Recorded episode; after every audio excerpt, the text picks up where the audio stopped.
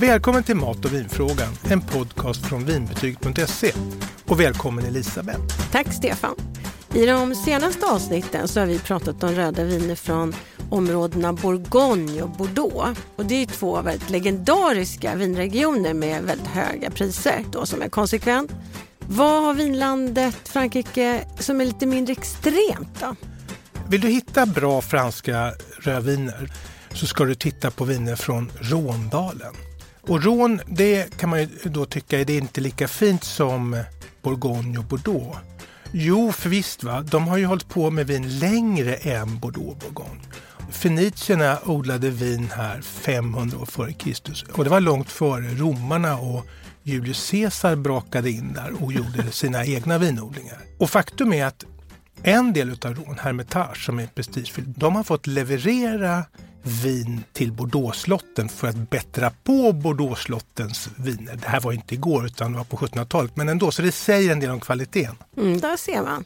Men du, om vi börjar från början, var någonstans i Frankrike ligger Rhône? Floden Rhône, den ligger i södra Frankrike och den går rakt ner till Medelhavet. Och den ligger österut om vi tänker oss mot Schweiz och Italien lite grann. Alltså inte så mycket mitt i utan mer åt det hållet. Och den här floden då, Rhône, det är en av Europas största floder. Den är 80 mil lång. Det är fullkomligt enormt. Va? Och den har varit en viktig handelsled förstås, där det har gått trafik med varor och gods och grejer. Va? Och om vi tänker oss hur stor den här floden är så kan man tänka sig att om vi hade en sån i Sverige, då skulle den liksom börja från Skåne genom hela stora Småland, Östergötland, Sörmland, förbi Stockholm och ända upp till Gävle. Och så skulle det vara vinodlingar där på sidorna. Det är Frankrikes näst största vinregion. Mm.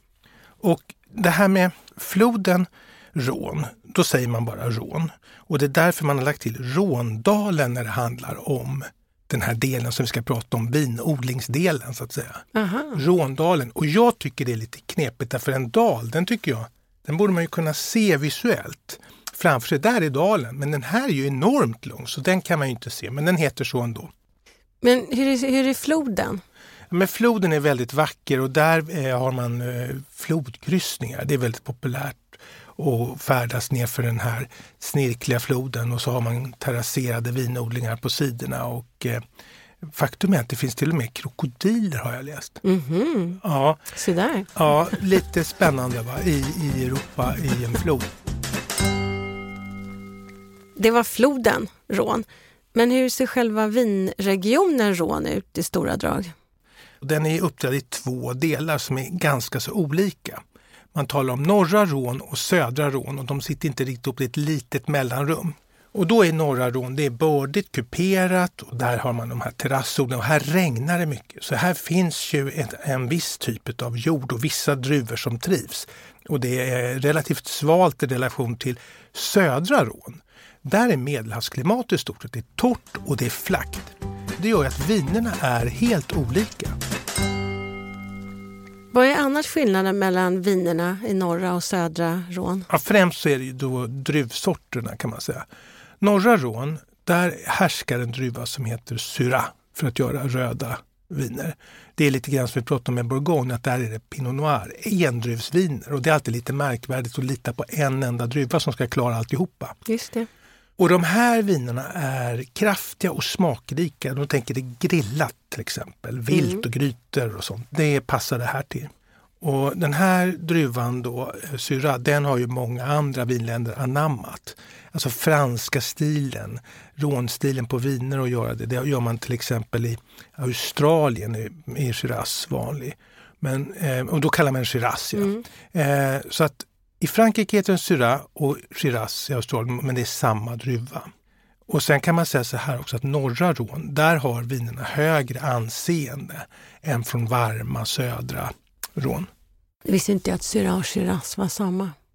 Är norra och södra Rån jämnstora utifrån produktion? Nej, det är de verkligen inte. Och norra Rån står för en liten del och ofta en, en, med en hög jämn kvalitet. Och 95 procent tror jag, så mycket kommer från södra Rån. Så där, det, är, det är väldigt stor skillnad. Vad kännetecknar då vinerna från södra Rån? Ja, men som jag nämnde, de är inte alls lika kraftfulla som i norra Rån. Och man brukar säga att södra Rån det är kvinnligt och att norra Rån det är manligt, alltså lite macho, det är tunga viner. Va? Eh, och i södra Rån där håller man inte alls på med de här eh, endruvsvinerna utan här är druvblandningar. Det brukar kallas blends, att man gör en blend av många olika. Och då vet vi att man får inte använda, även om man får använda många druvor så ska det vara specificerat vilka druvor. Och här är 18 druvor tillåtna. Och alla druvorna ingår i vissa viner från södra Rån. Mm. Och det är lite speciellt. Verkligen. Men man har ändå en huvuddruva här i södra Rån och det är Grenache heter den. Eh, den heter Ganacha i Spanien. Det är ju samma druvor ibland. Och de andra är då som är stora, det är Mourvèdre och den heter och så kommer den här Syrah med då. Och man brukar, kanske man ser ibland att man pratar om en rånblandning. Det här är känt också. Mm. Precis som att Syrah används i Australien så används den här södra rånblandningen kallas för GSM. Alltså Grenache, Syrah, Mourvèdre. Den Jaha. druvkombinationen, rånblandningen, den använder man med framgång i Sydafrika och Australien. Aha. Så man har inspirerat många andra vinländer. Och hur ser det ut med rånvinerna som vi har på Systembolaget? Ja, om vi brukar prata om fasta sortimentet för att det är mest tillgängligt när man ska handla. Och, eh, där finns det omkring drygt 40 viner. Och det är dubbelt så många som det finns från Bordeaux och Bourgogne, så det här är stort. Och i beställningssortimentet, där finns det omkring 300 viner. Varför är det fler eh, rånviner? Vad kostar de här ungefär? Ja, men rånvinerna är uppskattade av konsumenterna. Det kanske du känner till? Det känner jag väl till. Mm. Jag är en av dem. Och Systembolaget ska väl matcha egentligen det som konsumenterna söker och gillar mm. och köper igen. Det är ingen idé för Systembolaget att ta in viner som bara blir såna här hyllvärmare, bara ligger och dammar flaskor va, som ingen vill ha. Utan då är det så att de här tilltalar många. Priserna på från systemet då är det fasta, de ligger ungefär från, kan börja på 69-70 kronor upp omkring 3000, några stycken sådana finns det. Men de flesta de är högst tillgängliga prismässigt. De ligger mellan 100 och 200 kronor och här finns det riktiga fynd att göra. Det ska vi prata om längre fram. Ja, men det ser jag fram emot. Men nu när det finns så många rånviner, hur ska man då veta vilka som är bra? Mm, två saker tycker jag man kan titta på. Det är att vinet kommer från en appellation. Mm. Och helst då en bra appellation. Och en appellation, det sa vi förra gången, det är ju en lagstadgad del geografiskt och där innanför den eh, gränsen, där får man göra viner på ett visst bestämt sätt. Druvsorter, vilka odlingsmetoder och framställningsmetoder och även alkoholhalten, att vinet ska ha en viss alkoholhalt. Och det är lite intressant för att skulle det spela någon roll då om det ena gången var 8% och nästa gång 12? Ja, för smaken så spelar det stor roll. Mm. För att det blir ingen tyngd i ett vin utan eh, alkohol. Det är som att det är jättesvårt att göra just röda alkoholfria viner. Det går knappt att göra dem bra. Mm. Eh, och det, har att det, det, det, saknas någonting. Så det, det är specificerat och då står det på etiketten AOC. Eh, eller appellation d'origine contrôlée. Mm. Alltså att det, det här är bestämt. Och bara det är en kvalitetsstämpel. Och sen kommer vi till det här som vi också har pratat om att producenten är ju viktig för vinet. Som alltid. Mm. Och om man då har en mängd viner från samma region, då finns det några som utmärker sig. Vilka är det? Ja, men om vi säger så här att vi kommer att prata om två stycken i huvudsak idag, men vi återkommer till det. Men du sa att producenten är ju viktig, men varför är det så viktigt med vinproducenten? Ja, men om vi tänker så här att vinhuset, vinproducenten, det är ju vinets varumärke. Det är ju som att vi väljer, om du till exempel väljer kaffe, så väljer du ett visst varumärke som du gillar. Det är en garant för att det smakar likadant och att det smakar bra etc. Och det är likadant med viner egentligen. Att de här, det är därför man inte bara kan ta ett vin i hyllan tycker jag. Man ska veta vad man tar. Men gör man inte på samma sätt ungefär lika bra viner? Ah, man har kanske samma druvor att tillgå men sen är det ett hantverk mm. och, och det här är långa processer. Om någon bestämmer sig för att rycka upp en vingård mm. och eh, ta ut mindre druvor och göra på ett annat sätt, lagra på ett annat sätt. Man kan ju ha flera metoder med träfat eller eh, ståltankar eller cementtankar och, och, så varierar det där. Så är det ju otroligt stor skillnad i, i den personens kompetens och vilja. Och ofta är det här familjeföretag, de framstående, som har haft vingården i generationer. Mm. Och det är en otrolig stolthet att man vill inte vara den som kommer med ett eh, vin som då skrivs ner i, i tidningen. Att här var det liksom ointressant eller blaskigt eller inte kul eller vad man nu skriver, står. Det är ett levebröd och det är lite som om man tänker sig att vinmakaren är som en mästerkock men som lagar med druvor. Mm. Så där är, därför är producenten central och framförallt i såna här områden som eh, Rån därför det finns så otroligt mycket viner. Och då är producenten en liten krok att hänga upp på. Det här, okej, där kan man kika. Mm. Och så finns det ju rånviner som har höga totalbetyg på vinbetygets topplista. Mm, det är också ett sätt att hitta bra. Ja, såklart. Prestigeviner då? För att i Bordeaux och Bourgogne så har vi pratat om att det finns ju väldigt omtalade prestigeviner. Nu undrar jag, hur står det till med rån? Här har den finaste eh, klassificeringen, det är kryviner.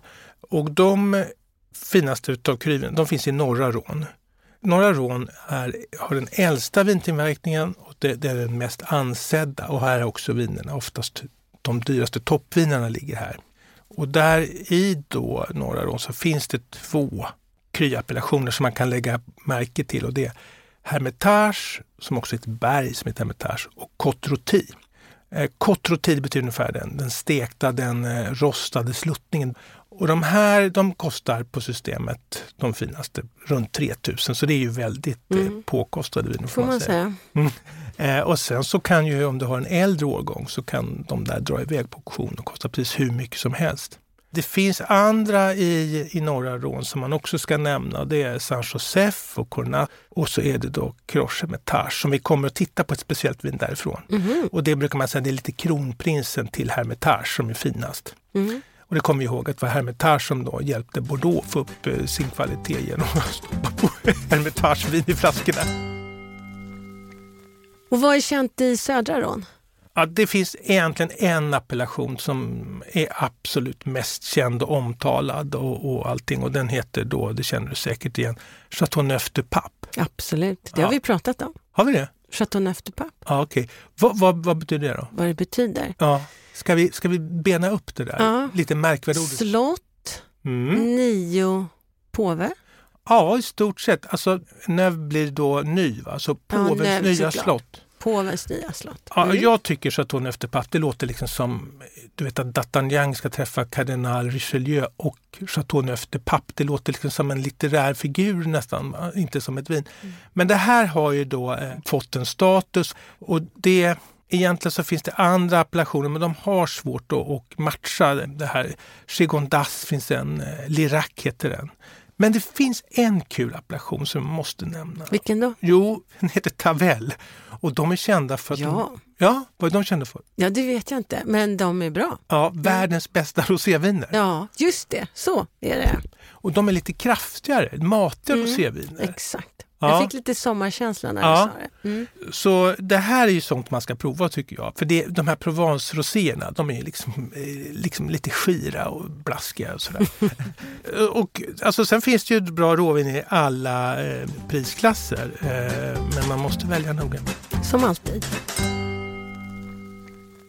Många av mina vänner har ju så lite husvin och då är ju Cotteron alltid med. Eller alltid, men väldigt ofta. Kan inte du berätta lite om, om Ja. vad är Cotteron? Ja, men Cotteron det är en appellation som har sina regler. Och den är stor, det kommer mycket vin därifrån. Och eh, väldigt mycket på vårt systembolag, precis som du säger. Man kan säga att egentligen så är det bland de enklare rånvinerna. Men de är, de är väldigt prisvärda. Och eh, vi kommer att tipsa om ett sånt vin här idag. Som, som är, höjer sig över mängden skulle jag säga. Intressant. Mm. Så nu kommer vi till tipsen. Kan du tipsa om ett riktigt bra rånvin som vi har på Systembolaget? Gärna någonting också, vad, vad passar den till? För nu är vi väldigt intresserade av det här med hur man parar ihop mat och vin. Mm. Jag kopplar på det vi var, där vi var sist. Jag tar ett Cotteronvin. Det här heter Belle Rouge. Och eh, det är då från appellationen då, Cotteron. Och det är gjort av en fullkomlig mästerproducent som heter Chapoutier. Och det här ska man lägga på minnet. Chapoutier gör viner i den här prisklassen. Det här kostar 129 kronor mm. upp till flera, flera tusen kronor och allt däremellan. Och de är liksom kungar i det märkvärdigaste av allting av Hermitage. Det är ett familjeföretag och de har gjort de här vinerna sedan 1800-talet. Och de har egna odlingar och det är också viktigt att, att kunna ha det. Va? Men de är också pionjärer och det mm. tycker jag är intressant att man kan ha liksom gamla rötter och traditioner i familjen men att man tänker helt nytt. Och de är främst på ekologiska och eh, biodynamiska odlingar. Så de har ställt om allt de har mm. till, eh, konverterat det till biodynamiskt. Om vi går till det här vinet då, Belrouge, så är det en sån här klassisk blend som vi pratade om. Det är Grenache och så är det Syrah. Det här är utmärkt instegsvin att börja med om man vill testa rånviner. Och det är inte fatlagrat, det är inte strävt, låg sockerhalt, mindre än 3 gram eh, per liter. Och eh, det finns en intressant sak med det här vinet. Vad då? Ja, alltså, eller inte med, med Chapoutier, han den här Michel Chapoutier som är då barnen heter, dels heter han heter Michel, men alla i familjen har ett förnamn som börjar på M. Alla familjer har ju sina hyss och de har det här. Oavsett om man är son eller dotter så har man ett namn som börjar på M. Men Michel då, den här pappan som driver, han är väl 70-årsåldern idag. Han sitter och pratar med en kompis som är musiker som är blind. Och, eh, och så pratar man om det här med att handla när man är blind. Mm. Och då så kommer Michel Chapoutier på att han vill ha på etiketten en punktskrift, en blindskrift. Mm. Diskret, bara för att hjälpa. Vi som, eh, som ser, vi tänker inte ens på det där. Men den som inte gör det, för den är ju fantastisk. Verkligen. Och då tycker jag det är ganska otroligt att han tar då dels de här lite enklare vinerna men även de här prestigevinerna har den här blindskriften. Så han är en stor humanist. Och Belrouge måste jag säga, det är ett riktigt fynd. Det kostar då 129 kronor. Och eh, numret på Systembolaget är 75764. Och jag vill bara nämna då att alla de här numren och priserna och namnen och franska namn är inte helt enkla att komma ihåg. De finns på Vinbetygets hemsida under då avsnitt 12, det här rånavsnittet, precis som alla andra. Avsnittsbeskrivningen, där du då lyssnar på din podd, där finns länk dit. Så att eh, det är rätt enkelt att hitta.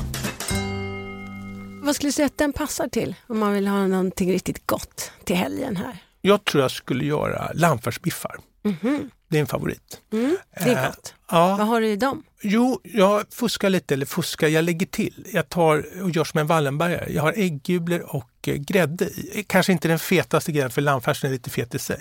Och så har jag mycket örtkryddor. Och där kan man krydda på ordentligt för att det klarar det. Mm. Så det är rosmarin och det är timjan och det är salvia och grejer. Och sen så brukar jag steka dem där så att de får fin färg men sen så låter jag dem stå i ugnen för då blir de liksom ännu saftigare och så mm. öser jag dem lite så här. Och då öppnar en flaska då Belrouge från Chapoutier mm. till den där. Och sen så har man lite kvar så kanske kommer fram en ost mm. en gruyère. Mm. Och så tar man en bit gruyère, så tar man en klunk vin. Mm. Så. Det vet du, det passar alltid bra. Åh, nu börjar jag bli lite hungrig här, men har du ett vintips till? Då ska vi gå till den här regionen i norra Rån som heter Croche Hermitage. Och där finns en producent som heter Guigal. Och de eh, är ju stora mästare på att göra viner. De har internationella framgångar, precis som Chapotier har. Och de har viner som har utropats till världens bästa. Och i norra Rån så nämnde jag då att då kan man ju lita på en enda druva som då den här druvan Syra. Så det här vinet som de gör, det är bara gjort på Syra. och det blir ett kraftigt vin. Om det står Belrouge på etiketten på det förra, så här eh, är det så intressant att här skriver man ut appellationen Croche Hermitage över hela etiketten. Man är stolt över det. Det visar liksom härifrån är det och det är någonting att komma med.